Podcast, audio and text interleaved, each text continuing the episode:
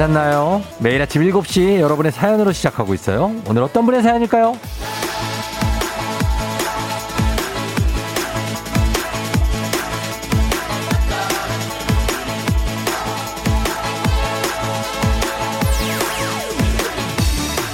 0468님, 아들이 입대한 지 어느덧 한 달이 다 되어가요. 아들이 너무너무 보고 싶은 아침이네요.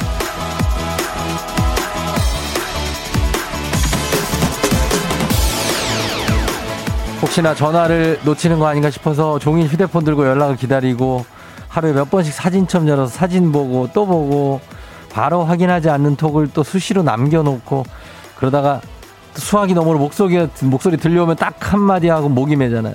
아들. 표현하지 않아서 그렇지 세상의 모든 딸 아들들도 부모님이 가장 보고 싶고 그런 아침일 겁니다. 4월 13일 수요일 주말권 진입 당신의 morning 파트너 조우종의 FM 대행진입니다.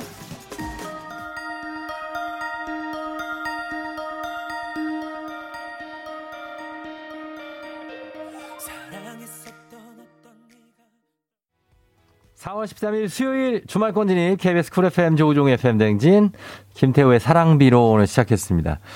네, 여러분 잘 잤나요? 어, 오늘 어, 살짝 좀 뭐 비가 촉촉하게 내린 곳도 있고 뭐 내리기도 하는 그런 아침이네요. 오늘 아침은. 자, 오늘 오프닝의 주인공 아들 생각이 하고 계시는 0468님. 지금 듣고 계시면 연락 주세요. 저희 주식회사 홍진경에서 더 만두 보내드리도록 할게요. 4280님, 우리 아들도 2월 28일에 입대했어요. 사연 들으니까 더 아들이 보고 싶네요. 쭈나 보고 싶어 하셨습니다. 2월 28일? 한 달 조금 넘었네요. 예. 그럴 때 보고 싶죠. 예. 간 지 얼마 안 됐을 때. 집 생각이 제일 많이 납니다. 군대 간 사람도. 예, 얼마 안 됐을 때. 8780님, 쫑디 전 아침부터 중3 아들이 짜증을 엄청 내고 있네요. 학교 가기 싫다고요. 꾹꾹 화를 누르고 있어요. 저도 아들이 보고 싶어지, 보고 싶어지고 싶네요. 아, 아들이 보고 싶어지고 싶다. 아, 지금은 꼴 보기가 싫군요. 그죠? 예. 학교를 가기 싫죠. 음. 학교는 저도 많이 가기 싫어했던 기억이 납니다. 왜 똑같은 시간에 그 많은 애들이 같은 자리에 앉아갖고 딱히 뭐 공부를 하는 것 같지도 않은데, 어, 있는지 뭐 이런 생각을 하고 그랬었는데, 어, 좀 괜찮아지겠죠. 중3이니까 뭐, 어, 좀 그럴 시기이기도 합니다. 예. 그래요. 여러분 다들 반갑습니다. 음. 그리고, 어, 6318님, 저 1등이죠? 말해줘야 하셨는데, 아, 3등입니다. 예, 3등. 그래요. 1221님이 오늘 1등 문자입니다. 예, 그냥 한번 얘기해 봤어요. 예, 3등, 1등이냐고 물어보셔가지고, 자, 오늘도 여러분들 문자 폭탄이 쏟아집니다. 단문 50원 장문백원에 문자 샵 8910 콩은 무료예요. 자, 오늘 오늘 아침에 가장 생각나는 사람 보내 주시면 됩니다. 가장 생각나고 그리고 마시고 싶은 별빛이 내린다. 샤라라 바로 이거 별은 제가 보내 드릴게요. 오늘요. 별이 100잔이에요. 10잔이 아니고 100잔이나 준비가 돼 있어요. 예, 별 요거 신청하지 않아도 문자 그냥 사연 문자 주신 분들 사연 주신 분들은 모두 별 받을 후보에 오른 겁니다. 그러니까 가볍게 사연 남겨주시면 되고 남겨놓고 다른 것도 하시고 그러면 돼요. 예, 일단은 별 100잔이 오늘 준비가 돼 있다는 거. 예, 단문 50원 장문 100원의 문자 샵 8910으로 여기로 보내면 됩니다. 자, 그럼 오늘 어, 날씨 한번 알아보죠. 기상청 연결합니다. 기상청에 최영우 씨 전해 주세요.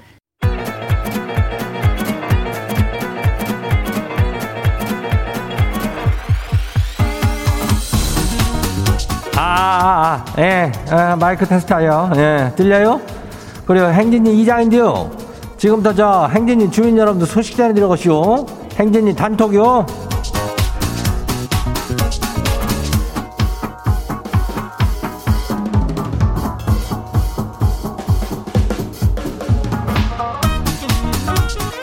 그리고 행진이 단톡 소식 다 들었쇼? 못 들었쇼? 예. 오늘도 저 긴전 초중고 퀴즈요. 애기 아플 자그 저 신청받아요. 이 초중고 단계는 이거는 뭐 그렇잖아. 어? 동네 사람들이 직접 선택하면 되니까 이거 못 풀까봐 걱정하지 말고 그냥 하면 돼야 신청하면 돼요. 쉬운 단계가 다 있어. 거기 선택하면은 아주 문제 없는 거 알죠? 예, 그렇게 하면 돼요. 그 퀴즈 단문이 50원이 장문이 100원이 문자 샵 8910이요. 여기로 지금들 뭐 신청들 좀, 좀 조금씩 해요. 예, 그리고 오늘 카피 쏜다니까 100잔요. 예, 그러니까 그냥 문자로 그냥 보내놓는 게 더 그 이익이 많이 있는겨. 그죠? 예, 그렇게 하면 돼요. 그래요. 행진이 단톡 한번 봐요. 첫 번째 거시기 봐요. 예, 김채원 주민요. 어제 친구랑 술 마시다가 필름이 끊겨가지고 친구한테 엎여 들어왔대요. 아, 지금 지는 방인데요. 아버지가 무서워서 방문을 못 열것쇼. 씻어야 출근하는데 이장님 이 상황으로 어떻게 하면 좋겠쇼? 아이고, 네, 이, 저, 저, 이것도 저 작작 마셔야 돼. 이걸 친구한테 필름이 끊겨가지고 엎여 들어왔다면은 이게 지금 일단 아버지는 아주 지금 화가 많이 나 있는 상황일 텐데 시간차요. 곤충들만 더듬이가 있는 게 아니요. 싹 되고 있다 보면 아버지가 안방으로 이동하는 시간이 딱 있단 말이요. 그때 시간차로 화장실 들어가는겨. 예? 그랬다가 또 거기 갇혀있지 말고 또 옆으로 팍팍팍 이동하면서 아주 그런 거 알지? 그렇게 해가지고 출근하면 되는 겨. 예, 알겠죠? 다음 봐요. 뭐요? 두 번째요. 9218 주민요. 예. 머리를 살짝 잘랐죠. 근데 바깥 양반이 자꾸 양락이 아저씨 닮았다면서 지 카톡에 그 풀피를 다들 바꿔놓고 폰 배경 화면 바꿔놔요. 아, 나 웃긴 거는 지가 봐도 닮았쇼. 예. 뭐, 뭐, 어떻게, 요즘에 뭐 이렇게 깎는 사람들이 좀 많을 수도 있지. 이게, 그, 제, 여자분이지? 어, 그, 그 남편이 있는 거 보니까. 닮았다 그러면은 뭐, 뭐 어쩔 수 없는 거지 뭐. 그거 특별한 게 뭐 있겠어. 형님 뭐 괜찮은 거죠? 괜찮아요, 뭐. 예, 본인이 괜찮다고 하니까 뭐 그거는 예, 좀만 버티면 또 머리가 자라니까 예, 괜찮아요. 예, 그래요. 다음 봐요. K80018549 주민요. 예. 두릅 파스타가 그렇게 맛있다길래 아, 두릅 파스타 해보려고 두릅 몽땅 사왔시오 두릅을. 근데 동생이 두릅으로 몽땅 두릅주를 담가버렸네요. 하여튼 얘는 뭐든 술이요. 이런 것들도 참 두릅이래면 나도 엊그제 먹었지만 참 제철이요. 예? 그래가지고 초고추장 같은 데 이렇게 탁 찍어가지고 먹으면은 아주 아유 이 봄이구나 하면서 이렇게 신선한 게 나는데 그걸 수술을 담궈가지고 참 아유 파스타 한번 만들어봐요 맛있겠네. 어 그래요 다음 봐요. 최단비 주민요 마지막이요. 예. 유기견 봉사 다니다가 하얗고 이쁜 비숑을 오늘 입양해 와요. 이장님이 이름 좀 지어줘 봐요. 아유, 어, 이쁘겠다, 어? 비숑인데, 뭐, 뭐, 그렇게, 인형, 아니, 그 인형일 거 아니요. 어. 그래요. 이름요? 어, 이름 뭐라고 지을까? 예쁜 비숑, 예비 어때요? 예. 단순하게 짓는 게 원래 그 반려견 이름은 예비. 예비야? 예비야? 괜찮은 것 같은데. 아, 어떻게 생각하는지 문자 좀 보내봐요. 그래요. 예.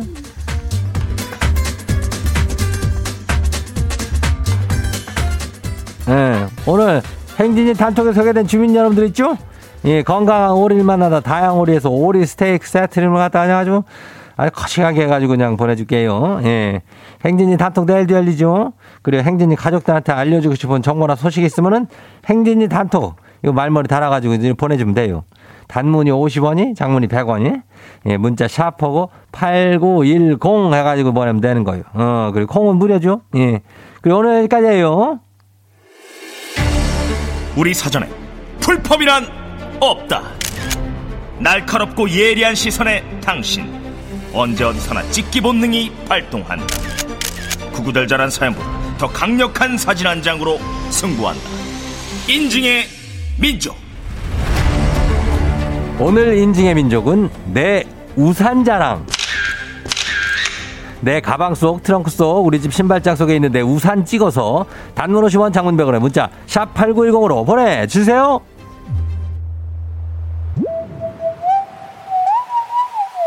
자, 아까 두릅 얘기를 좀 했으니까 어, 아침부터 두릅 파티 한번 열어보죠. 블랙핑크 뚜두뚜두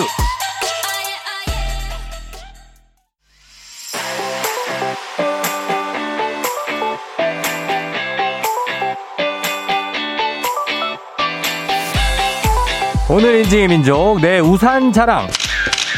내 가방 속 트렁크 속 우리 집 신발장 속에 있는 내 우산 찍어서 단문 50원 장문병원에 문자 샵 8910으로 보내주세요. 오늘 주제 추천해주신 박성훈님 한식의 새로운 품격 사홍원에서 제품 교환권 보내드릴게요. 자 여러분들의 우산 한번 볼게요. 4564님이 부문을 엽니다.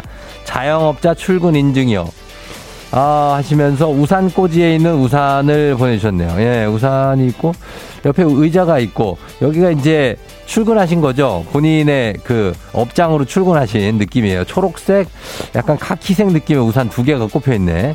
옛날 지팡이 손잡이. 예, 그쵸. 그래서 옆에 소화기도 하나 있고, 우산 꼬지가 분홍색입니다. 예. 다음은 5370님. 우산인데 이게 양산이에요. 짧은 거. 근데 이제 꽃, 꽃무늬. 양산은 주로 이렇게 꽃무늬들이 많어. 그쵸? 예, 그리고 햇살 좋을 때로 좀 쓰고 다니라고. 양산을 차인 것 같아요. 차에 이렇게 좀 얹어 놓으신 것 같아요. 그리고 5447님. 공주산, 예, 공주산이네. 아, 얘네 누구지? 어, 공주인데, 신데렐라인가? 어, 그래. 공주들이 이렇게 있는 우산인데 굉장히 예쁩니다. 예, 약간 핑크톤으로 쭉쭉쭉 가는, 예, 거기다 어, 금발 공주가 한 명 있어요. 예, 요거 쓰고 이제 가는 거죠. 0430님, 별다방 우산 이쁘죠? 하셨습니다. 별다방 우산, 뭐, 그냥 심플, 약간 그린 톤으로, 별다방 톤 해가지고, 여기 오른쪽에 있는 게 이게 무슨 뭐 부엉인가 뭔가 이게 올빼미인가? 예, 약간 무슨 곤충 같은 게 그려져 있네. 그런 예, 별다방 그죠? 곤충 같죠? 매미인가? 어, 아무튼 그래요. 4천번 이쁜 그림이 있는 제 우산이에요. 저 테이블에서 커피 한 잔 하고 싶네요. 아, 예쁜 진짜 그림이 그려져 있네. 예, 이거 보면서 그냥 다녀도 되겠어요. 아, 볼 수가 없겠구나, 쓰는 사람은. 예, 그림이 이렇게 있고, 어느, 아, 여기 무슨 산이 뒤에 있는 뭐 스위스 같은 데인가? 예, 거기에 있는 한적한 어떤 카페, 그런 느낌입니다. 예, 제차 한잔 하고 싶은. 그리고 6151님. 202 한정판 명품 우산이라고 집사람이 듣습니다. 아직 사용 전. 아, 명품이에요? 한번 볼까요? 어, 아, 그냥 여기 이제 케이스에 들어가 있어가지고 모르겠는데, 명품 맞습니까? 어, 양산인데 이것도 이렇게 틱 누르면 이 나오는 건데 손잡이가 되게 두꺼워요. 그래서 둥글둥글하게 기어 knob처럼 생겼는데 이게 명품인가요? 어, 명품인가? 알겠습니다. 모르겠습니다. 저는 일단 일단 명품이래요. 검정색이에요. 7114님, 15년 전쯤 명동거리에서 구입한 어 보스턴 레드삭스 우산. 예, 그래 그 레드삭스 로고가 찍혀 있는 우산인데 좀 오래된 것 같긴 한데, 예, 요거 잘 쓰실 수 있죠? 어, 잘 쓰셨네, 우산. 그래요. 자, 오늘 인증의 민족 우산 한번 살펴봤습니다. 주제 참여도 기다릴게요. 단문 50원 장문병원에 문자 샵 8910으로 보내주세요. 채택된 분께 선물 보내드릴게요. FM 대행진에서 드리는 선물입니다.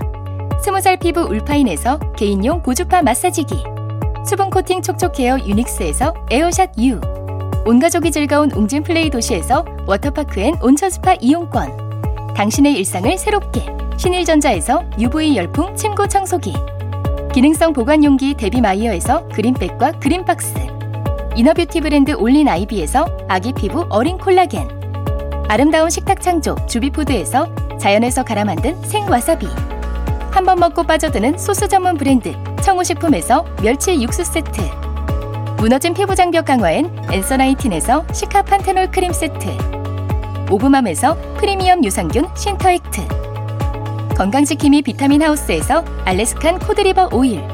판촉물의 모든 것 유닉스 글로벌에서 여성용 장갑. 한식의 새로운 품격 사홍원에서 간식 세트. 문서서식 사이트 예스폼에서 문서서식 이용권. 헤어기기 전문 브랜드 JMW에서 전문가용 헤어드라이어 medical 스킨케어 브랜드 DMS에서 코르테 화장품 세트. 갈배사이다로 속 시원하게 음료.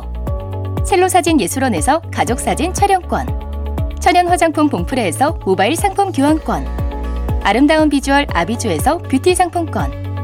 미세먼지 고민 해결 뷰인스에서 all-in-one facial cleanser. 건강한 기업 오트리 푸드빌리지에서 재미랩 그래놀라. everybody 엑센코리아에서 블루투스 이어폰 so nice한 세차 독일 소낙스에서 에어컨 히터 살균 탈취 제품 판촉물 전문 그룹 기프코 기프코에서 KF94 마스크 뇌 건강을 생각하는 청내 H&D에서 청소기 주식회사 삼과드레에서 한종경과 선물 세트 피부의 에너지를 이너 시그널에서 안티에이징 에센스 의사가 만든 베개 시가드 닥터필로에서 3중 구조 베개를 드립니다. 별빛이 내린다. 자, 오늘 백잔, 오늘 별 쏘는 날이죠. 가겠습니다. 여러분, 이사사이님, 어릴 적 어머니가 해준 시금치 된장국이 생각나요. 8107님, 고등학교 보건교사, 비 오는 수요일인 오늘 고3 모의고사 있어서 일찍 등교하는, 예, 그래요. 그리고 4282님, 한국 귀국에 이 두 달째 돼 간다고 아침마다 딸아이 학교 라이딩 해주면서 듣고 있다고 하신 한국의 모든 것이 신기하다고 4711님, 오늘 건강검진 어제 했다고 하시는데 고생하셨고 커피 드리고 9811님까지 비 오는 아침 엄마표 겉절이 김치랑 밥 한 그릇 뚝딱 하면 좋겠다고 하셨는데 일단 이분들께 별 쏩니다. 계속해서 오늘 별 총 100잔 쏘니까 여러분 문자 계속 보내주시면 어, 별다방 커피 나갑니다. 저희는 검정치마에 기다린 만큼 더 듣고 잠시 후 애기 아플 자로 돌아올게요. 왜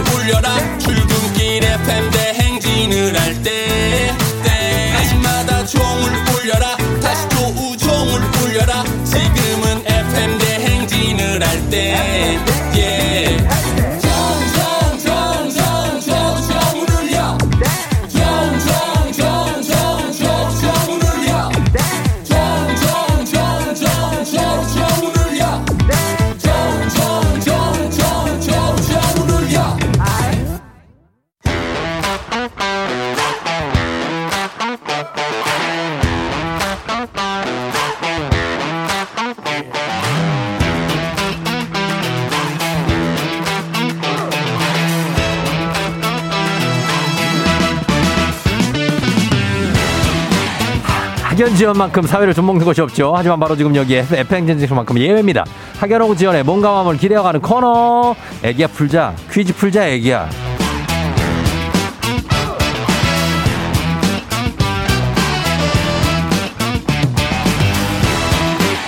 학연 지원의 숟가락 살짝 얹어보는 코너입니다. 애기 아플 자 동네 퀴즈. 센스 있는 여성들의 이너케어 브랜드 정관장 화해락 이너제틱과 함께합니다. 학교의 명예를 걸고 도전하는 참가자. 이 참가자와 같은 학교 혹은 같은 동네에서 학교를 나왔다면 바로 응원의 문자 보내주시면 됩니다. 응원해주신 분들도 저희가 선물 어, 추첨해서 드려요. 오늘 동네 스타 누가 될지. 오늘은 2258님입니다. 새 집으로 이사 가면서 남편이랑 출근을 같이 하게 됐네요. 새 집도 좋고 같이 출근하는 것도 좋아요. 듣기만 하다가 퀴즈 신청해 봅니다. 자, 듣기만 하다가 굉장히 용기를 내셨네. 걸어봅니다. 갑니다. 난이도 한 10만 원 상당의 선물 그리고 초등 문제 받았죠? 난이도 네. 좀 12만 원 상당의 선물 그리고 중학교 문제, 난이도 상 15만 원 상당의 선물 그리고 고등학교 문제. 어떤 거 선택하시겠습니까?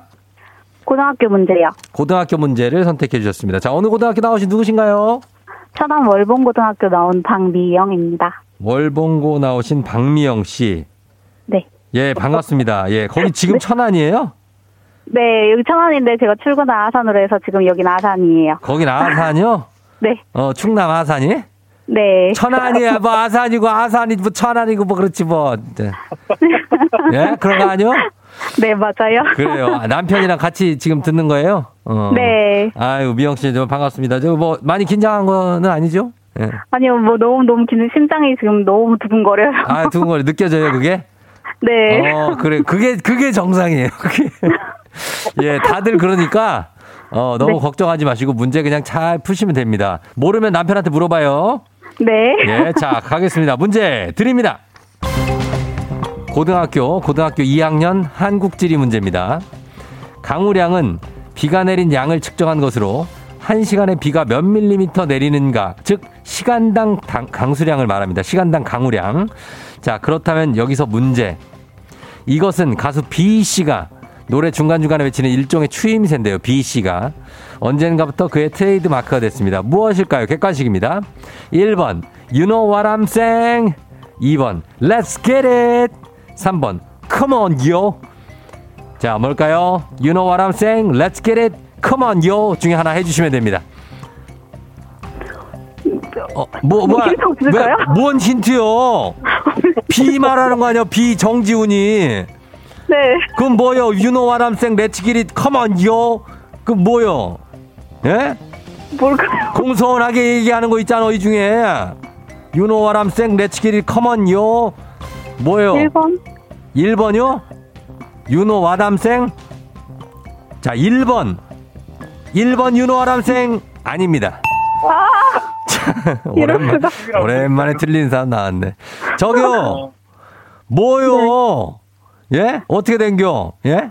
제가 육아를 하느라 TV를 한 번 보고 아니, 있어요. 육아가 아니고 비는, 뭐, 육아 제 애가 몇 살이요, 지금? 두 살이요. 두 살이래 별은 애는 지금 유- 비는 한 10년 전에 나왔쇼. TV를 안 봐서. TV를 10년 동안 안 본 사람 뭐 올드보이요? 자, 알겠습니다. 컴온 요 하잖아요. 나, 네. 비, It's raining 뭐 이런 데서. 어? 어, 아, 알겠습니다. 일단 아 근데 되게 어떻게 보면 되게 특이한 분이에요. 이렇게 첫 번째 문제에서 틀린 사람 많이 없거든요. 죄송해요. 아주 기억에 많이 남을 것 같아요. 우리 박미영 씨. 자. 알겠습니다. 자, 남편 그만 웃어요. 뭐 그럴 수도 있지. 아, 예? 부끄럽네요. 자, 괜찮습니다. 괜찮죠? 미영 씨? 네. 음, 그래. 두 번째 문제는 어떻게, 어떻게 풀 것 같아요? 어, 두 번째 문제도 풀 수 있나요? 그, 아, 그럼요. 예, 풀수 어, 있어요. 1분 틀린 꼭 저도 못 들어가. 아, 우리는 여기서 매정하게 끊지 않습니다. 또 계속 풀어요. 네. 예, 자, 가겠습니다. 우리 사회 학연지연 타파였지만 여기서만큼 학연지연 중요합니다. 천안의 월봉고등학교 나오신 우리 미영 씨와 같은 동네 학교 출신들 지금 응원이 필요합니다. 첫 번째 문제 틀려가지고 지금 의기소침해 있을 수 있어요. 단문 50원 장문병원의 정보 이용료들은 샵8910 퀴즈에 성공하면 기본 선물 15만원 상당의 유산균 여기다 얹어드리는데 요거 좀 보고요. 그리고 동네 출신 청취자분들 모바일 커피 쿠폰 쏠 수 있습니다. 이 문제 맞히시면. 자, 요 문제 맞춰주셔야 돼요. 가겠습니다. 자, 준비됐습니까? 네. 갑니다. 문제 드립니다. 고등학교 1학년 일반 사회 문제입니다. 이것은 광역 지방자치단체와 기방 이것은 광역 지방자치단체와 기초 지방자치단체 중간 형태의 새로운 지방자치단체 유행인, 유형인데요. 2020년 12월 9일 인구 100만 이상 대도시에 이 명칭을 부여하는 개정안이 국회 본회의를 통과하면서 수원, 고양, 용인, 창원 같은 대도시는 2022년 1월 13일부터 이것이 됐습니다. 아, 문제 내기도 되게 힘드네. 무엇일까요? 자, 쉽진 않아요. 예, 새로운 지방자치단체 유형입니다. 어, 요거 뭐라고 할까요? 아유, 이거 알까? 미영 씨, 네. 예, 인구 100만 이상의 대도시에 이 명칭을 부여를 하는데 서울 서울은 무슨 시예요?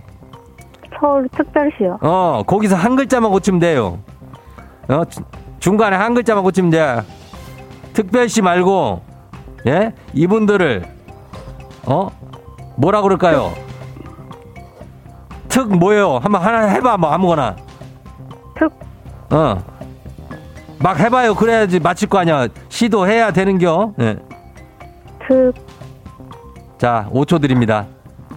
예, 5. 어? 4. 어? 특별하게 그 어떻게 어? 그 시범을 보이는 거 아니요. 어? 예비로 그걸 뭐라 그래? 그건 무슨 시요? 특별자치단체? 어. 자, 틀렸습니다. 특례시? 죄송해요. 아, 오늘 비 오는데 많이 슬프네. 정말. 어, 오늘 비 부끄럽네요. 오는데 많이 슬퍼. 정답은 이 아, 근데 좀 쉬- 어, 쉽지 않았어요. 문제가 아까 제가 보고도 아, 이 문제 어렵다 좀 생각했는데 특례시입니다. 특례시. 특례시. 예, 특례시인데 이거 모르고 계신 분들이 더 많을 거예요. 예. 정답은 특례시입니다. 인구 100만 이상 대도시에 붙이는 명칭. 자, 우리 네. 저 명 씨. 네. 이거 어려워서 이거 한 10명 풀면 한 2명이나 맞힐까? 뭐 그럴 것 같은데 이 문제는. 어, 예, 저희가 좀 어렵게 낸 거예요. 그 본인 잘못이 아니요. 아니요, 제 이름을 괜히 말했습니다. 저 부끄럽네요. 이름이요? 이름 그럼 월봉 씨로 할게요. 예. 아, 천안의 월봉 씨.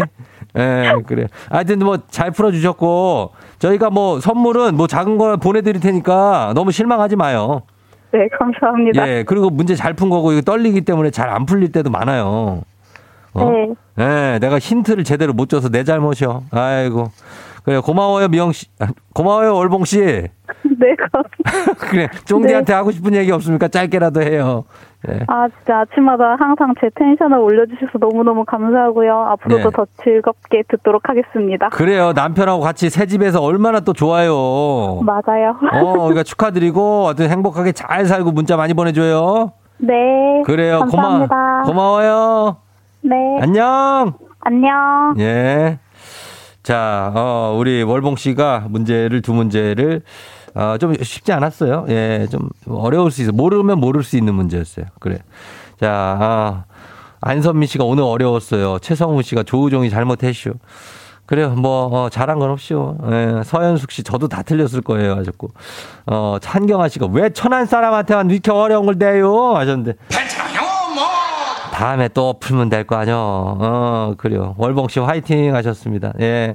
자, 화이팅 하시면서 힘내시면서 힘 한번 내게 아이 갑니다. 컴온, 예. 자, 가면서 오늘 커피 100잔 쏘는 날이니까, 예, 여러분, 가겠습니다. 우리 월봉 씨도 커피 한 잔 쏘고 선물도 하나 드릴게요, 내가. 내가 걱정하지 말아요, 여러분. 예. 자, 그러면서 다음 문제로 갑니다. FM댕지 가족 중에서 5세에서 9세까지 어린이라면 누구나 참여 가능한 5959 노래 퀴즈입니다. 오늘은 8세. 강예준 어린이가 오구오구 노래 퀴즈 불러줬습니다. 예준 어린이 노래를 듣고 노래 제목 보내주세요. 정답자 10분 추첨해서 선물 드립니다. 짧은 걸 50원, 긴 건 100원, 문자 샵 8910, 콩은 무료예요. 자, 예준이 나와주세요. 안내 안내 안내 안내 안내 안내 안내 안내 안내 안내 안내 안내 어, 계속? 이것만 해? 하나 좋아 좋아 좋아 어, 아우, 나 안매만 계속 해가지고 언제 나오는데. 자, 예준이가 불러줬습니다. 8살이에요. 귀엽죠? 예, 다시 한번 들을 기회 있습니다. 제목 맞히는 거예요. 다시 한번 들어봅니다. 예준아. 너처럼 지나 지나 지나 음. 어떻게 하는 시럽 시럽 시럽 먹어주세요 먹어주세요 아유, 그래요. 귀엽습니다. 우리 예준이가 불러준 이 노래, 여러분 정답 맞춰주시면 되겠습니다. 제목 맞춰주시면 돼요. 단문 50원 장문 100원 문자 샵8910 콩은 무료입니다. 음악 듣고 정답 확인할게요. 10cm 안아줘요.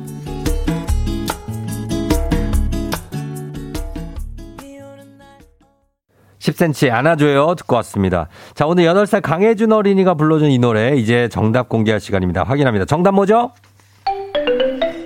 아메리카노 좋아 좋아 좋아 예예예예 아메리카노 좋아 좋아 좋아 와와와 어떻게 하노 시럽 시럽 시럽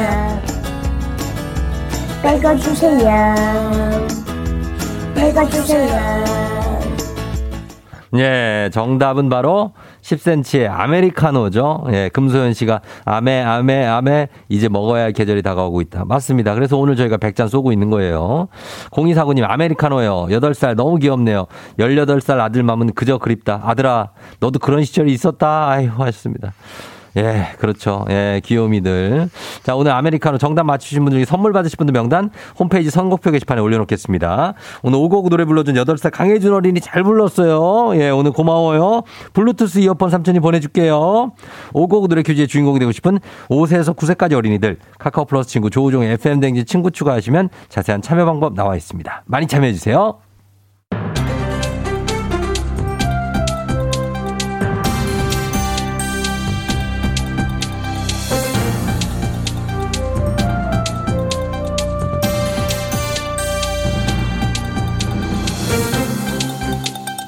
안인상은 휴가를 떠났고요. 지금 이번 주 빅마우스는 웃음박제와 함께하지요. 저는 손석회입니다. 자, 요즘에 MZ 세대에게서 삶의 일부가 된 알파벳 네 자가 있지요. 소개팅이나 취업 면접 그리고 친구 단톡방에서도 빼놓을 수 없는 알파벳 네 글자 무엇인지 아시는지요? 안녕하세요. 콜라 좋아하는 레르홍이에요. 예. 아유 참 내가 그 알파벳 네자를 모를까봐 그래요. 예. 나를 이렇게 테스트하면 안 되죠. 나는 반대예요. 나는 대답 뭐라죠? 그 홍의원님 맞으시죠? 예. 네. 테스트 한다기보다는 그냥 근처 여- 여쭤본 거지. 그걸 왜, 왜 나한테 묻습니까? 내가 모를까봐 물어요. 사랑니 빼신 거 아니죠? 요즘 회사에서 직원을 뽑거나 배우자를 고를 때 이 알파벳 네 글자를 중요하게 생각한다고 해서 그렇지요. 면접, 배우자. 그러면은 그건 별자리지. 나는 사수자리예요. 사수자리 사람들은 단순해서 그냥 나랑 잘 맞냐 안 맞냐 이거면은 그냥 만사 오케이지. 예. 우리 아나운서 양반은 별자리가 어떻게 되나? 저는 뭐 천칭자리지요. 근데 아 이게 요즘 MZ 세대들한테 별자리가 관심이 없고요. 에이, MZ 세대들한테 중요한 알파벳 네 자는 성격 유형 검사 MBTI지요. 에이, 최근에 한 회사의 채용 지원 자격에 몇몇 MBTI 유형은 지원 불가라고 써 있기도 했다지요. 아이고 참 MBTI가 뭐가 대단하다고 만나면은 그 MBTI 뭐냐고 자꾸 물어보고 예. 내자가 뭐라고 자꾸 집착해서 그걸로 사람 성격 판단하고 상긋고 이거 진짜 문제죠. 나는 반대입니다. 나는 그래서 아예 하지를 않았어요. 예. 언제든지 바뀔 수 있는 그걸 가지고 안 그래요? 이성균 씨는 어떻게 생각하시는지요? 아, 일단 저는 MBTI가 예. 좀 중요하다고 생각은 해요. 왜냐면 사람의 어떤 인성이 이렇게 저는 굉장히 또 좋은 편이거든요. 네, 성균 씨 여기 저기 홍의원님이라고 와 계시는데 이분은 홍의원 아닌 것 같아가지고 제가 불러봤어요. 아, 지금 사랑이 빼셔가지고 아, 그래요? 세 개 뽑았어요 지금 세. 개. 어쨌든 여기 계신 이 레드홍님 아무래도 주관적인 자기 자신 세계에 초점이 맞춰진 I 같아요. 그리고 감각보다는 직관적인 N, 감정보다는 사고적인 T 같고요. 마지막으로 판단형 J가 아닐까 싶 지요. INTJ가 좋은 거예요. 그 용이 주도한 전략가, 쓸데없는 시간 낭비 싫어하고 분석과 해결에 뛰어난 유형이지요. 아이 참 용하네. 아주 정확해요.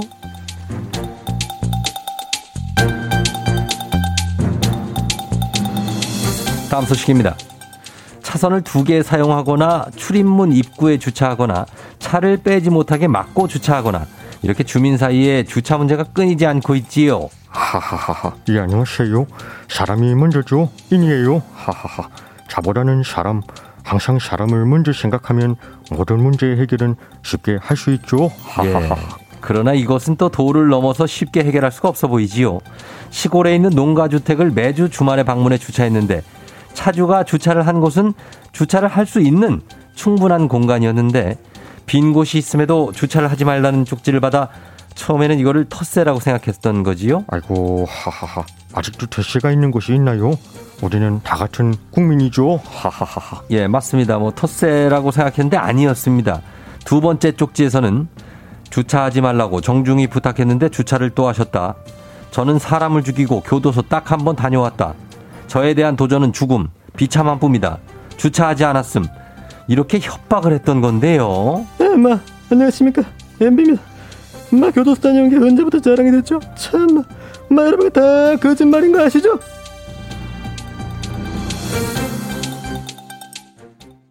별빛이 내린다 자, 그럼 별좀 쏠게요, 여러분. 0018님, 강원 고성의 최북단 초등학교, 대진 초등학교로 출근 중. 아, 여기 너무나 잘 아는데, 제가 여기서 근무했는데. 9079님, 부서 도시락 피크닉 하신다고.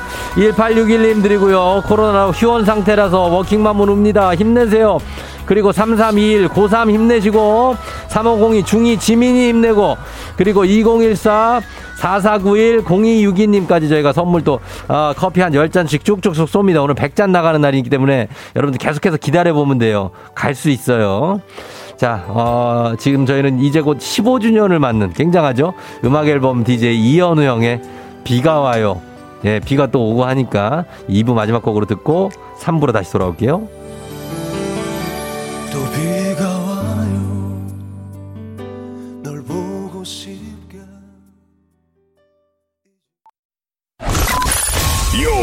You're rocking with the DJ. DJ 조종의 어머나 벌써 8시 어쩌지 벌써 8시네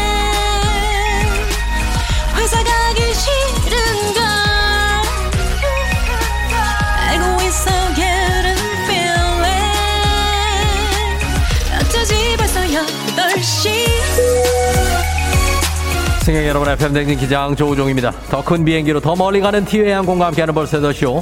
자, 오늘은 서울로 떠나보도록 하겠습니다. 주말권에 진파 수요일 여러분 아침 상황 기장에게 바라바라바라바라바라바라바라 보내주세요. 소개된 모든 분들께 별다방 모바일 쿠폰 쏩니다. 단문 50원 장문병원의 정보 이용료가 드는 문자 샵 8910으로 콩은 무료입니다. 자, 그러면 우리 비행기 이륙합니다. Let's get it!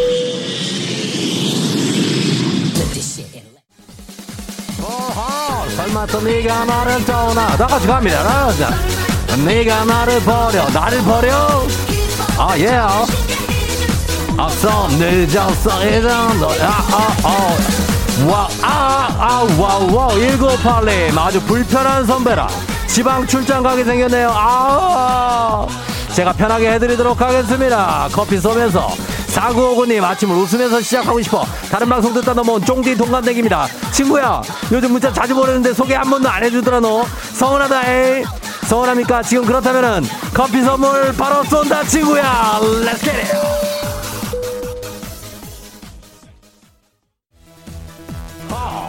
Let's get it. 아 예. 원투 원투 9781님. 술도 안 마셨고 푹 잤는데 왜 이리 졸릴까요? 왜 아직 수요일인 거니? 그냥 금요일 하면 안 되겠니? 왜 아직 수요일인 거니? 커피 드립니다. 5246님 어제 야자 감독했더니 오늘 죽을 맛 유유유유 졸린가요 여러분?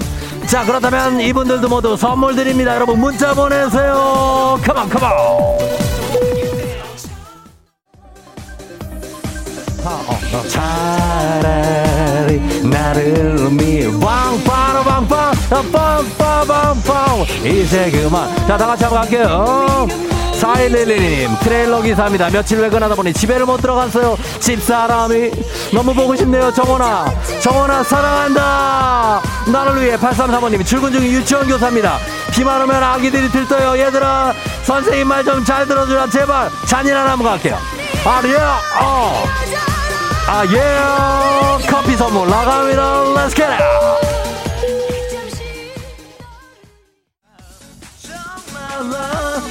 미치겠어.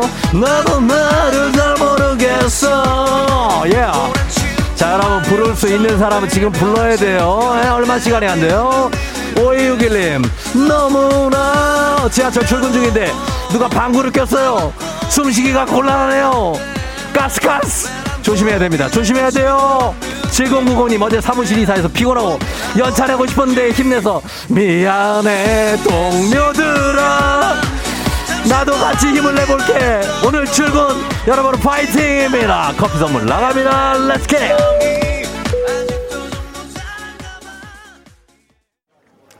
FM 댕진 벌써 더쇼. 저는 지금 서울의 한 리서치 업체에 와 있습니다. 자, 이곳에서는 2022년 1, 4분기 라디오 청취율 행태 조사가 한창 진행 중인데요.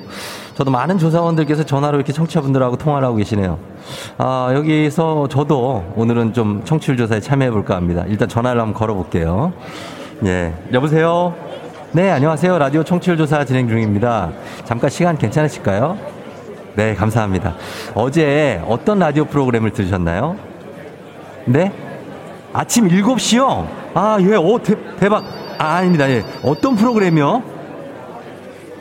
아, 아, 아, 네. 감사합니다. 자, 오늘은 여기까지만 하도록 해야 되나? 아, 그, 저기, 저, 이충원 PD, 그, 어, 수염 좀 깎아요. 그 털 좀 좀. 아, 나, 죄송합니다. 갑자기 짜증이 올려. 자, 코로나 시대 여행을 떠나지 못하는 청취자들 위한 여행제 ASMR 내일도 원하는 곳을 안전하게 모시도록 하겠습니다. thank you very 감사하면서 자, 진정하면서 날씨 알아보도록 하겠습니다. 예, 기상청 연결합니다. 기상청에 최영우 씨.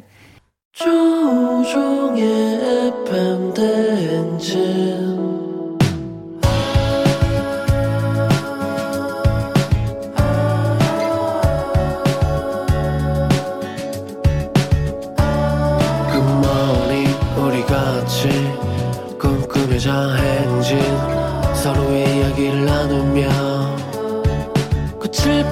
피워봐요 조종의 FM 대행진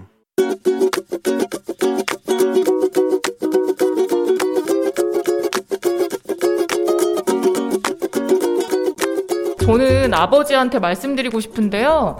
제가 나이가 앞에 숫자가 4예요. 그런데 아직까지도 그렇게 걱정을 많이 하셔가지고요. 새롭게 이제 직장에 들어갔는데 그 직장 관련한 내용을 홈페이지에서 다 찾아보시고 소위 이제 윗분들 성함이랑 전화번호까지 다 알고 계셔서요. 제가 진짜 깜짝 놀랐거든요. 한 번은 이제 그런 얘기 나눈 적이 있어요. 아빠 눈에는 아직까지도 한참 전에 몇십 년 전에 태어난 그 날이 너무 선명하게 기억 난다고 하면서 늘 너무 애기 같고 늘 아이 같고 그래서 아빠가 해줄 수 있는 것들은 꼭 얘기해주고 싶다. 아, 내가 태어난 이유는 나의 모든 걸 너한테 주기 위해서다라고 말씀하셔서 그럴 때 조금 자유가 사라진다는 느낌? 너무 저를 너무너무 사랑하시는 건 아는데 이제 저 잘할 수 있어요. 앞으로도. 그리고 유치원생 아니야. 나 초등학생 아니야. 이제 앞에 나 나이가 4자가 붙어 있어. 앞으로 엄마 아빠 행복하게만 사시면 돼요. 우리 가족 모두 행복했으면 좋겠습니다. 사랑합니다.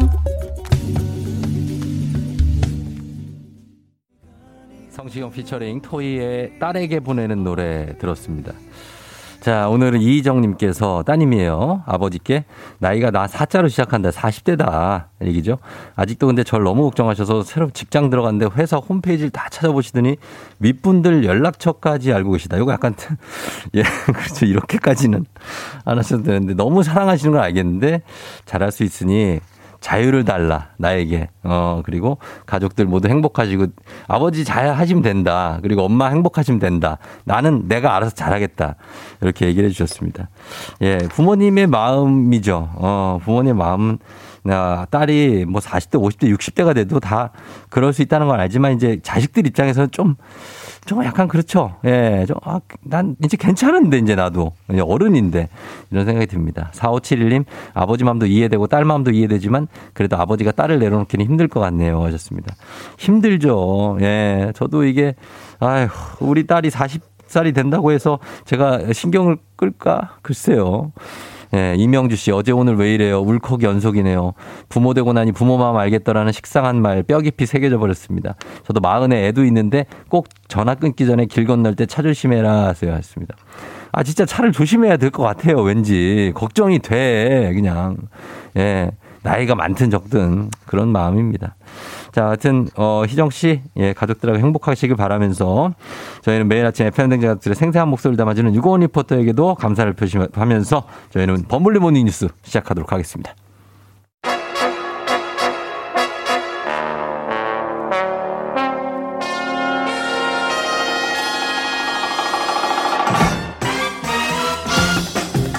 범블리 모닝 뉴스 비 오는 수요일에는 KBS 김준범 블리블리 기자와 함께 합니다. 안녕하세요.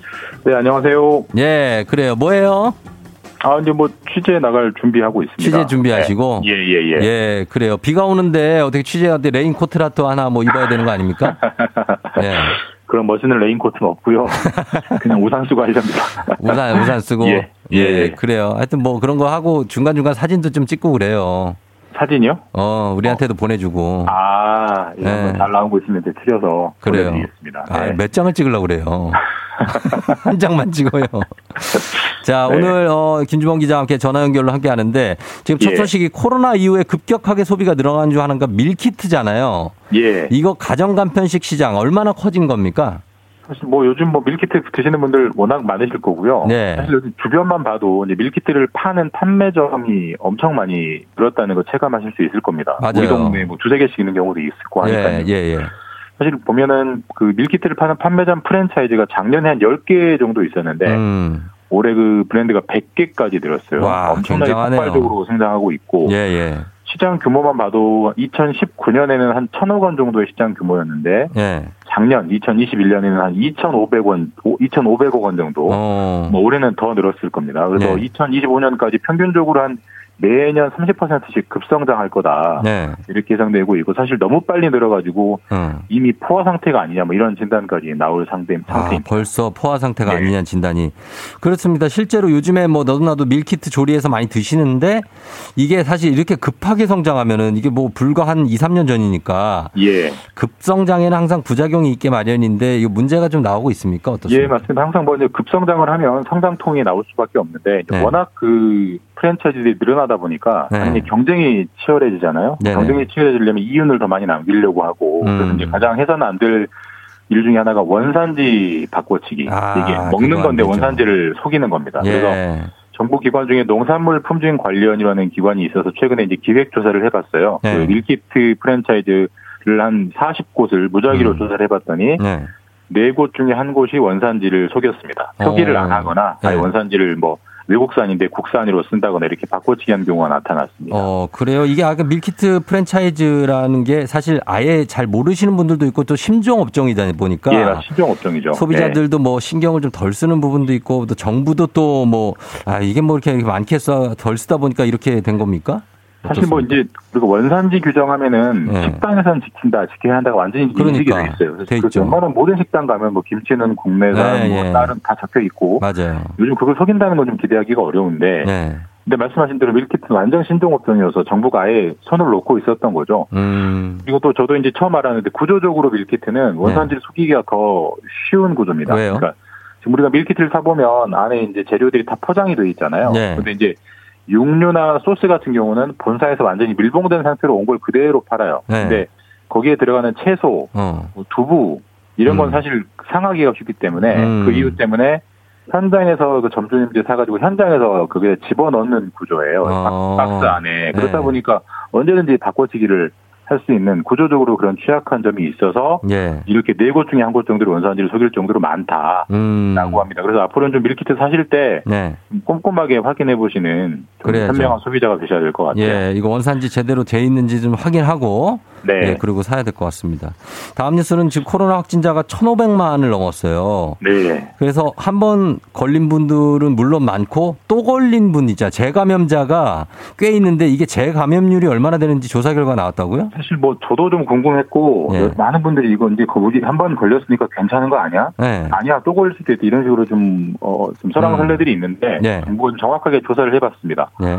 어, 올 3월 중순, 그러니까 지난달 중순까지 걸린 모든 누적된 확진자 한 920만 명 정도를 전수 조사를 해봤더니 음. 재감염된 사람이 비율로 치면은 네. 0.28% 그러니까 오. 0.3% 정도 됐고요. 네. 아주 적습니다만 무려 3번 걸린 사람도 있었어요. 그래요? 37명. 어. 그러니까 재감염이 되는 경우가 없지 않다라는 게 분명히 확인이 됐습니다. 그0.28% 감염률, 재감염률이면은 1000명 중에 3명이네요. 그렇죠? 네, 1000명 중 3명. 그러면 그게 뭐 많은 거라고 봐야 돼요? 아니면 적다고 봐야 돼요? 많지는 않은데 네. 이 재감염률도 빠르게 올라갈 거다라는 음. 게 정부 설명입니다. 왜냐하면 해외가 네. 해외가 저희보다 이제 확진이 빨리 됐으니까요. 예, 예. 프랑스 같은 경우는 한 3%, 어. 영국은 한 10% 정도 재감염되고 있다. 그러니까 10명 중에 1명, 영국은 음. 프랑스는 100명 중에 3명 정도로 재감염되고 있고 우리나라도 결국 뭐 더 특이한 체질이 아니라면 그 정도 될 거기 때문에 예, 예. 최소한 한 3% 정도는 우리나라도 재감염될 걸로 전망하고 있다라는 게 정부 설명입니다. 어, 그래요. 그 재감염이 된다는 것은 뭐 우리가 어떻습니까? 최초 감염 때에는 뭐 목 아프고 뭐 열나고 뭐 이런 건데 예. 다른 증상이 있습니까? 더 아프다거나 뭐 아픈 부위가 좀 다르다거나? 근데 흔히들 이렇게 생각할 수 있어요. 한 번 겪고 났으니까 예. 두 번째 걸리면 덜 아프겠지, 그렇죠, 안 아프겠지. 그렇죠. 근데 전혀 그렇지 않다고 하고요. 어, 재감염되면 첫 똑같아요? 번째 감염과 똑같은 증상과 똑같은 통증을 느낀다고 해요. 상당히 어. 좀 힘들게 하는 거고. 네. 그럼 재감염 안 되려면 어떻게 하냐- 해야 되느냐? 예, 예. 뾰족한 수가 없습니다. 마스크 잘 알겠습니다. 쓰고요. 예. 예방 접종 잘하면 조금 아, 덜 걸릴 수 있다고 합니다. 알겠습니다. 여기까지 듣겠습니다. 지금까지 김준범 기자 함께 했습니다. 고맙습니다. 예, 내일 뵙겠습니다. 네. 별빛이 내린다 자, 저희 별 쏩니다. 3358님, 투잡하고 있어서 밤새 일하고 아침 출근. 커피 드릴게요. 7018님, 아침 남편 도시락 싸느라 바쁘시다고 합니다. 6137님, 새벽 수영하고 왔고, 5111님, 늦었다, 늦었어. 3461님, 발빛 끝 하셨다고 하시는데, 이분들까지 커피 선물 쏘면서 잠시 후 역사로 돌아옵니다.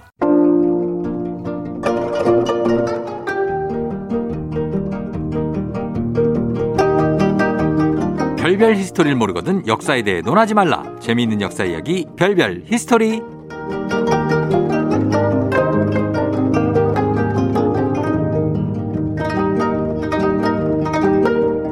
지나간 오늘도 잊지 않는 분이죠. 큰별 최태성 쌤 어서 오세요. 네, 안녕하세요. 수요일엔 별별 히스토리 큰별 최태성입니다. 예, 굉장히 크네요 오늘도.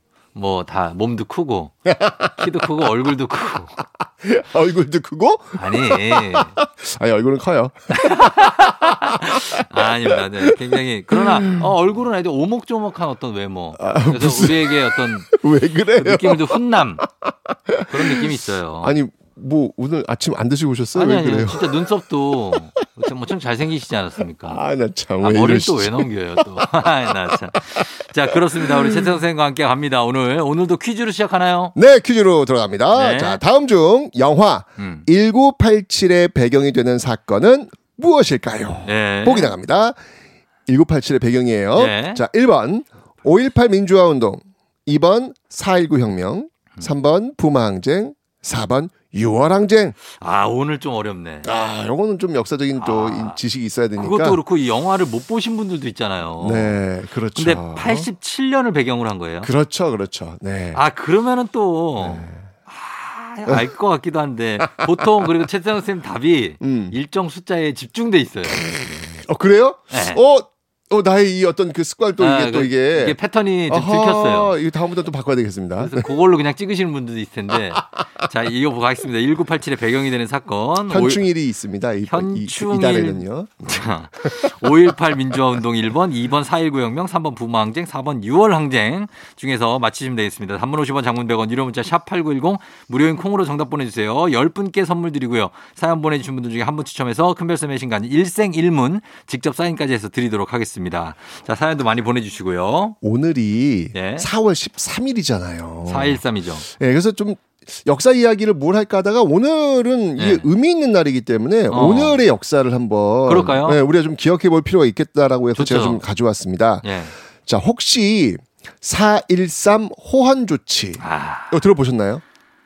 호헌, 철폐, 독재, 타도. 어, 그렇죠. 맞습니다. 이거였잖아요. 네, 맞습니다. 그 호언인데 예. 오늘이 바로 제 5공화국이었죠. 전두환 대통령이 음. 1987년 오늘 예. 4월 13일 어. 특별 담화문을 발표한 날입니다. 예. 아, 그 내용의 핵심은 뭐였냐면요. 예. 헌법을 수호하겠습니다. 어. 헌법을 수호하겠다. 어. 어떻게 보세요? 뭐 말은 좋죠. 헌법 수호한다는 것은 그쵸. 뭐 예, 어, 나라를 위해서. 대통령이 네. 헌법을 수호하겠다는 거 이거 너무 당연한 것이고 그렇죠. 당연히 그래야 됩니다. 네. 그런데 이 당연한 말을 대통령이 했는데 이 말을 들은 국민들이 네.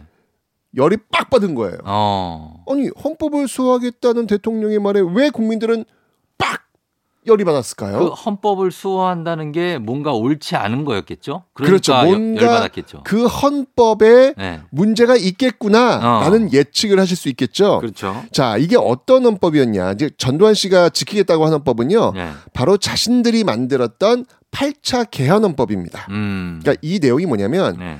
체육관에서 체육관 선거. 그렇죠. 자신들이 원하는 대통령을 뽑는 헌법. 네. 이 헌법을 지키겠다라고 이야기를 한 거예요. 그런 거죠. 전두환 씨 다음 차례가 누구였냐면 노태우 씨였거든요. 네, 네, 예. 이거 이제 체육관에서 자기들끼리 이제 뭐 형식적인 선거 걸쳐가지고 박수 내 다음 어. 그러니까. 대통령은 노태우 대통령이 되셨습니다. 뭐 이렇게 하겠다는 그러니까 거예요. 그게 표가 보니까 한 2천 표밖에 안 나오더라고요. 아, 그럼요. 네, 자기들끼리 뭐 하는 거죠. 거의 거의 100% 찬성이에요. 거의. 그, 그, 네. 한 99%. 맞습니다. 네, 맞아, 맞아. 당시 이게 노태우는요 집권 여당인 민정당의 총재였거든요. 예. 그러니까 이제 그냥 가기만 하면 그냥 대통령이 되는 그런 네. 방법이었죠. 그렇죠. 바로 이것을 또 하겠다. 어. 어, 라고 한 것이 바로 413 호헌 조치라는 것입니다. 아하. 자, 오늘 이 역사적인 날이니까 네. 그날에 이게 이제 역사가 됐습니다. 음. 시험 문제에도 굉장히 많이 나오는 이 특별 담화문 내용 직접 한번 육성을 한번 그렇죠. 네. 들어보도록 하겠습니다.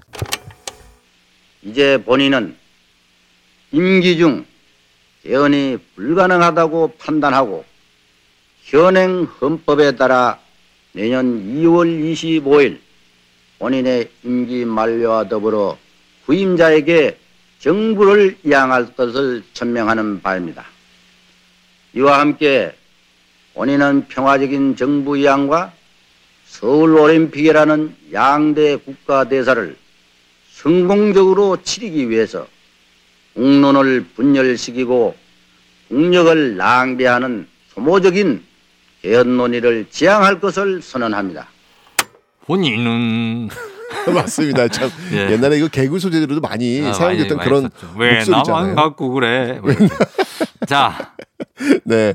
예. 자, 어쨌든 이 내용을 지금 보니까 네네. 핵심은 이거죠.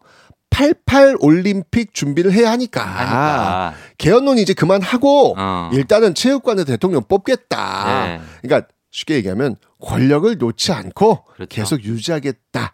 라고 지금 발표를 하는 거예요. 이걸 이제 88 올림픽을 이제 명분 삼아 가지고 음. 네. 이4.13 호원 조치를 지금 발표한 겁니다. 이게 사실 이제 욕심이죠. 욕심이고 네. 전두 고 전두환 대통령이 이제 80년대 그때부터 80년도부터 통치를 해서 그러니까요. 8년 동안 무려 그렇죠. 통치를 했고 이때 어 올림 프로야구도 만들고 맞습니다. 올림픽도 그때 나와요. 네. 유치하면서 국민들의 관심을 스포츠 쪽 뭐 이런 쪽으로 돌리겠다. 그렇죠. 예. 자, 5.18 민주화 운동을 폭력적으로 진압하면서 탄생한 정부였고요. 음. 또 대학생 박종철을 물고문으로 죽음에 이르게 한 정부. 예. 그러니까 이 전두환 정부에 대한 이 심판을 벼르고 있었던 국민들이 음. 뭐야 또 체육관에서 자신들이 원하는 사람들 대통령 뽑겠다고 라고 하니까 또죠, 또. 당연히 전두환 정부에 분노할 수밖에 없는 것이죠. 예. 그래서 들고 일어난 항쟁이 바로 오늘 좀 어려운 퀴즈의 정답지가 되겠습니다. 그 이렇게 부르기도 하지 않아요? 678 노동자 대투쟁. 어 그런 것도 있죠. 그렇죠. 맞습니다. 예전에는 그렇게도 불렀는데. 맞습니다, 맞습니다. 네. 바로 1987년 음. 전국에서 들고 일어났던 6월 항쟁이 되는 것이죠. 예. 어, 사실은 이제 6월 항쟁 결과가 네. 만들어낸 1987, 네. 1987년 체제에 우리가 지금도 살고 있어요. 어, 그쵸. 왜냐면 이 6월 항쟁의 결과 나왔던 게 대통령 직선제 개헌. 그리고 5년 단임이었잖아요. 네. 지금 우리가 5년 지금- 지금 헌법 그- 취지 살고 있잖아요. 그렇죠. 그 6.29 선언이죠, 그게. 맞습니다. 예, 맞습니다. 예. 그래서 2022년 4월 13일 오늘이잖아요. 음. 이 2022년 4월 13일의 시작이 네. 바로 1987년 4월 13일일 수도 있겠다라는 어. 생각이 들더라고요. 아, 진짜 그때 최태성 선생님은 뭐 많은 분들, 청취자분들도 있겠지만 그때 동시대를 살았던 어, 분들이잖아요. 그럼요. 제가 그때 중학교 3학년 때였거든요. 그때 어떻게 그런 느낌이 중학생한테도 있었어요? 어, 무서웠어요. 왜냐면 뉴스만 틀면 네. 근데 그때는 사실은 제가 이 방공 교육을 받으면서 자란 어, 방공소년이다 그 보니까 세대지. 다 그랬잖아요. 그렇죠. 그러니까 이 TV에 보여지는 앵글 자체가 어떤 앵글이었냐면 네. 대학생들이 진압 경찰을 향해서 화염병을 던지는 모습, 어, 돌을 던지는 모습 이것만 나오죠. 집중적으로 보여주는 거예요. 그렇지. 경찰들이 다치는 모습만 보여주니까 네. 그때 제 입장에서는 어 나쁘다. 어. 대학생은 나쁘다. 왜 저래? 어. 왜 저렇게 나를 혼란스럽게 만들어? 어. 이렇게 생각을 했던 기억이 아주 선명히 남아 있어요. 맞아요. 예, 그러니까 그때- 당시 그 언론에서 보여준 어. 보여 자신들만이 원한 걸 편집해가지고 보여준 거죠. 음, 그때 언론도 통폐합하면서 맞습니다. 언론도 정부가 장악했잖아요. 그렇죠, 그렇죠. 그렇게 네. 된것 같습니다. 예. 그러니까 그런 생각이 들더라고요. 네. 참 이렇게 역사를 보면서 권력이란 무엇일까라는 어떤 그런 생각. 음. 그 자신이 권력을 잡으면 그게 영원할 거라고 믿나? 혹시 않죠. 권력을 잡아보신 적 있나요? 어떻게 뭐 방송국 뭐 실장이라든지 뭐 이런 거 해보신 적 있어요? 한 번이 없어요. 난 권력의 맛에 취해본 적이 없어. 아니, 근데 뭔지 모르겠어요. 안 해봤으니까 취하지 못하는 거 아닌가요? 아, 근데 그런 것도 권력입니까? 뭐 학창 시절 때 반장 같은 거, 회장 같은 거 하는 거? 권력일 수 있죠. 권력이요? 예. 그때 저는 그 느낌 알아요. 저는 항상 반장을 했기 때문에. 어, 달콤하셨나요? 아니요, 저는 정말로 합리적인 정치를 했어요. 진짜 모든 아이들이 불만 갖지 않고. 그러니까 계속 어? 당선이 되지. 내내 반장, 반장을 했다니까. 어 그래요? 예. 어, 대통령 후보에 한번 나가보실래요? 안 나가죠. 왜? 아이, 머리 아파. 머리 아프고 나가면은 한 만 표 나올래나? 예, 그렇습니다. 네, 어쨌거나 이 나는 새도 떨어뜨린다는 그 오공화국 최고 실세 전두환 씨는 정말 이 권력을 유지하기 위해서 음. 4.13 호원 조치를 내린 건데 예, 예. 아, 그의 마지막이 지금 어때요? 지금 돌아가셨지만, 음, 돌아가셨지만 예, 뭐. 정말 국민들로부터 참 지탄 많이 받으며 삶을 마감했잖아요. 그랬죠. 그러니까 국민이 이양한 권력을 가지게 되는 지도자는 네. 역사 공부를 좀 많이 했으면 좋겠어요. 음. 그러니까 늘 역사 앞에서 겸손하게 예, 예. 국민만을 바라보면서 국민을 두렵게 여기고 음. 국민을 섬기는 자세로 임한다면 예. 국민이 이제 그를 지켜줄 것이고 그렇죠. 역사에 명예, 명예롭게 남게 될 것이라는 이 역사의 교훈 음. 이거 진짜 정치하시는 분들이 제발 좀 네. 기억해 줬으면 좋겠다. 어. 역사 앞에서 겸손했으면 좋겠다라는 어. 말을 제가 다시 한번 해보게 됩니다. 저 역사부 장관이 있으면 최태성입니다. 아, 역사부 장관. 예. 아니, 중요한 부서예요. 어, 이거 그 신설 좀 부탁드리겠습니다. 역사부 네. 장관. 역사를 기록하고. 아, 좋죠. 예전 사초처럼. 아, 괜찮네요. 네. 역사부, 역사부. 어, 요거, 요거 좋습니다. 꼭좀 어. 만들어 주세요. 제가요? 네. 그럼 저 차관 시켜 줍니까? 이런 거죠. 우리끼리 이렇게 노는 겁니다. 자, 어, 오늘 역사, 오늘 4.13 호원 조치가 내려졌던 날 야, 기억하셨으면 좋겠습니다. 오늘 음악 한 곡 듣기 전에 오늘 퀴즈 한 번 더 내주시죠. 네. 이제 뭐 쉽게 풀으실 수 있을 것 같아요. 음. 다음 중 영화 1987의 배경이 되는 사건은 무엇일까요? 보기 1번 5.18 민주화운동, 2번 4.19 혁명, 3번 부마항쟁, 4번 6월항쟁. 자, 맞춰주시면 되겠습니다. 단문 50원, 장문 100원, 유료 문자 샵 8910, 무료인 콩으로 정답 보내주세요. 저희 음악 듣고 오겠습니다. 김광석, 일어나. 김광석의 일어나 듣고 왔습니다. 자, 오늘 4.13 호원 조치가 내렸던 역사적인 날, 예, 오늘 만나봤고요. 오늘 이제 퀴즈 정답 공개하도록 하겠습니다. 네, 오늘 정답은요. 4번. 유월항쟁입니다. 6월 항쟁이고 주로 4번이야, 답이. 어, 이 패턴. 패턴 읽혔어요. 어, 읽혔네, 이거. 네, 청취자분들이 어, 알아요, 4번. 어, 이거 고민하겠습니다. 어, 네. 지난주에도 4번이었거든요. 어, 인도. 아, 눈치가 우리는 그냥. 우리 4번 쪽으로 주로 찍어요. 자, 오늘 친필 서명책을 포함한 선물 받으실 분들 명단 FM댕진 홈페이지 선곡표에 올려놓겠습니다. 확인해 주시고요. 큰별쌤, 오늘도 고맙습니다. 오늘은 4월 13일입니다. 무한궤도, 우리 앞의 생이 끝나갈 때.